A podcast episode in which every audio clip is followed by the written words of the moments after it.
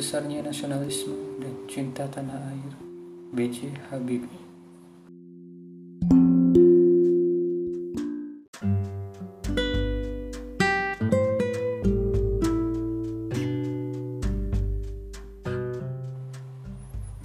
Profesor Dr. Insinyur Haji Bahrudin Yusuf Habibie atau lebih kita kenal B.J. Habibie lahir pada tanggal 25 Juni 1936 di Parepare, Sulawesi Selatan.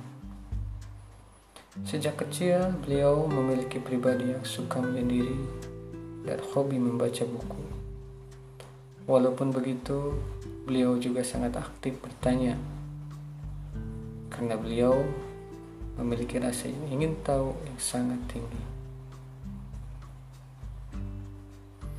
B.J. Habibie di Indonesia dikenal dengan Bapak Teknologi Indonesia. Sementara di dunia, beliau mendapat julukan Mr. Crack. Julukan tersebut beliau dapatkan sejak beliau menemukan rumus faktor Habibie. Sebuah teori yang dijadikan landasan ilmu bagi ilmuwan aerodinamika di dunia. Selain itu, dikenal juga sebagai Bapak Demokrasi Indonesia karena membawa angin segar atas disahkannya kebebasan pers di Indonesia.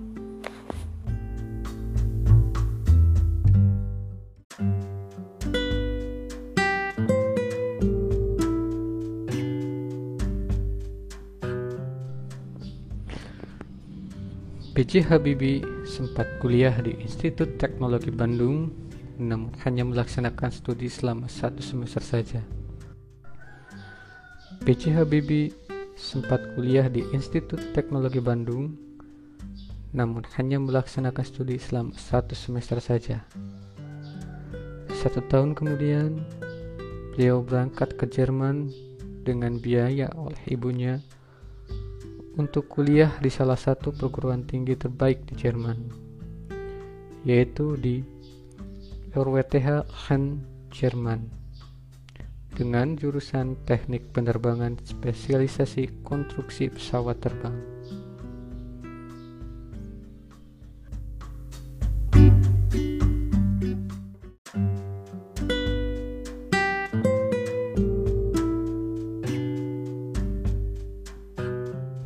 Tahun 1960, beliau mendapatkan gelar diploma ing di Jerman dengan predikat cum laude. Dengan gelar insinyur, beliau kemudian bekerja di firma Talbot yang merupakan industri kereta api di Jerman. Selama bekerja di sana, beliau mencoba membuat terobosan dengan mengaplikasikan cara konstruksi sayap pesawat pada wagon dan hal tersebut membuahkan hasil.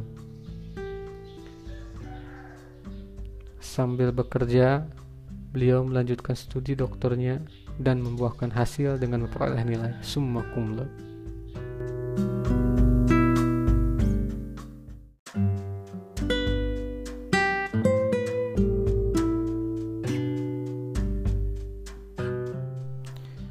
B.J. Habibie mendapatkan julukan Mr. Clark yang diterima beliau lantaran ditemukannya rumus yang mampu menghitung keretakan hingga ke atom pesawat terbang yang diberi nama dengan rumus faktor Habibie. Selain itu, Habibie mendapatkan gelar Profesor Kehormatan atau guru besar dari ITB sekaligus mendapatkan penghargaan tertinggi yaitu Ganesha Praja Manggala. Prestasi demi prestasi beliau dapatkan, termasuk menjadi Direktur Utama IPTN atau Dirgantara Indonesia, dan berhasil memimpin proyek pembuatan pesawat yang diberi nama N250 Gatot Kaca. Pesawat yang satu-satunya sudah menggunakan teknologi fly-by-wire pada saat itu. Namun, karena krisis moneter proyek tersebut terpaksa berhenti.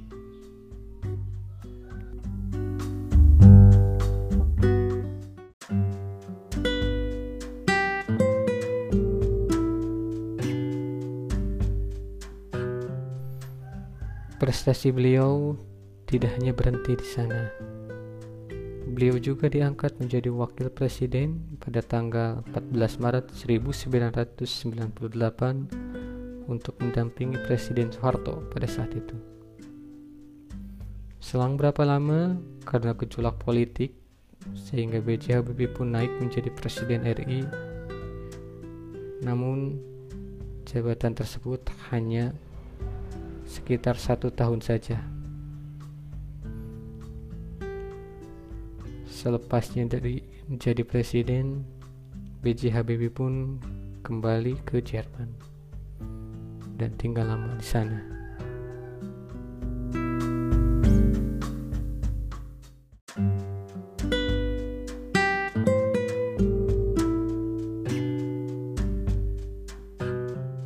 Sikap nasionalisme dan cinta tanah air yang ditunjukkan B.J. Habibie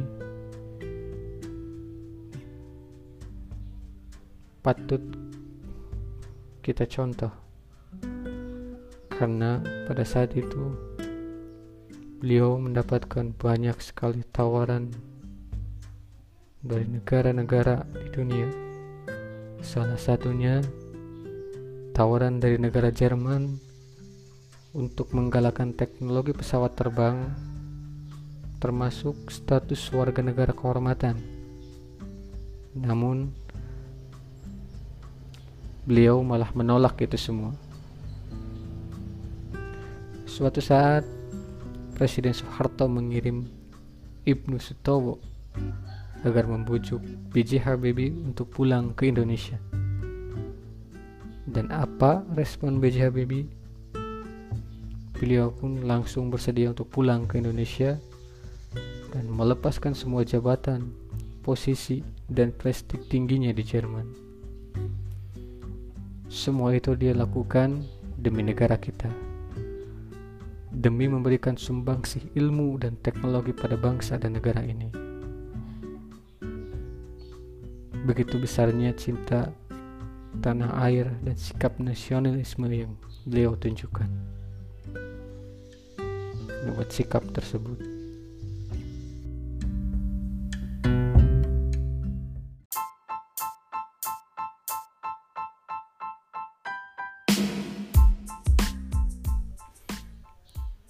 Keberhasilan bukanlah milik orang yang pintar, tapi milik mereka yang senantiasa berusaha. B.J. Habibie